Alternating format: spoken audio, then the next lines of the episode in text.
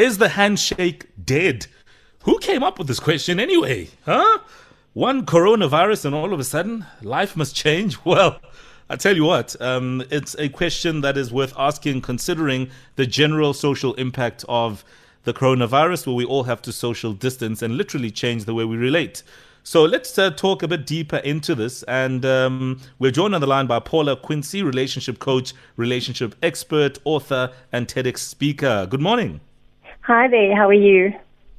I'm very well. I'm very big on customs, and I think living in South Africa has taught all of us that uh, diversity is key. But within that, we can uh, find things that unify us. The handshake certainly seems to be one thing that we can all um, agree is uh, a great way to to sort of um, I don't know uh, interact with with others with social distancing and now us having to stop shaking hands and even giving hugs. I mean, will this have a any impact on the future of how we interact as as people? Well, it absolutely does. I mean, as you mentioned, it's been around for years um, as a form of greeting, particularly from a handshake point of view. And depending on the type of relationship, obviously hugs, the more personal, intimate, if there's hugging involved, um, versus more professional relationships. But um, we are wired for connection, and physical touch is a form of connection. And when we don't hmm. have connection, it actually has an impact on our mental and emotional well-being. Mm. You mentioned history, which is very, very important. And uh, I guess a lot of us hold on to that because it is a way of life.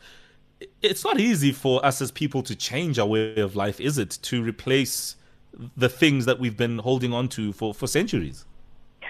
Absolutely. And because we've been forced to change our behaviors, in other words, um, physical distancing, and if you do want to greet someone, the new form of greeting is obviously the elbow touch.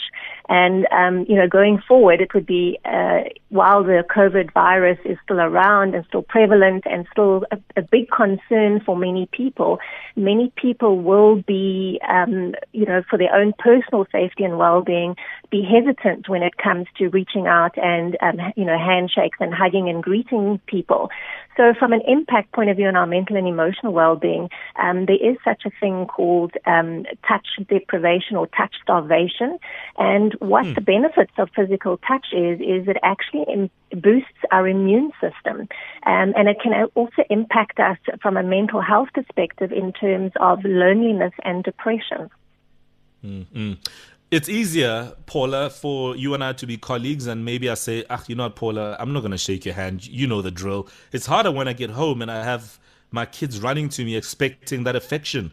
So how do we navigate through this? Is there a way? Uh, uh, is there is there something we can do to replace what we've been doing before? So, from a from a physical point of view, particularly in the workplace, um, handshakes have been associated with and in our personal relationships, physical touch has been built with trust and safety and security, essential for um, our well-being, particularly for children in terms of growth and development. And you know, right from birth, we're wired for touch. So going forward, it's going to be a lot harder for us, we're going to have to be much more conscious of how we build those nonverbal nuances that is trust, connection, bonding, um, by through the loss of physical touch. So obviously in our personal relationships, depending on the type of um, job you do. So if you're in the front line and you're high risk, your biggest concern is going to be passing that on to your children. So other forms of bonding activities, um, you know, uh, for example, board games, playing board games together, um, mm. words of affirmation, um, acknowledgement, appreciation, um, building people up um, versus, you know, being devoid of all those types of positive reinforcement and positive acknowledgement.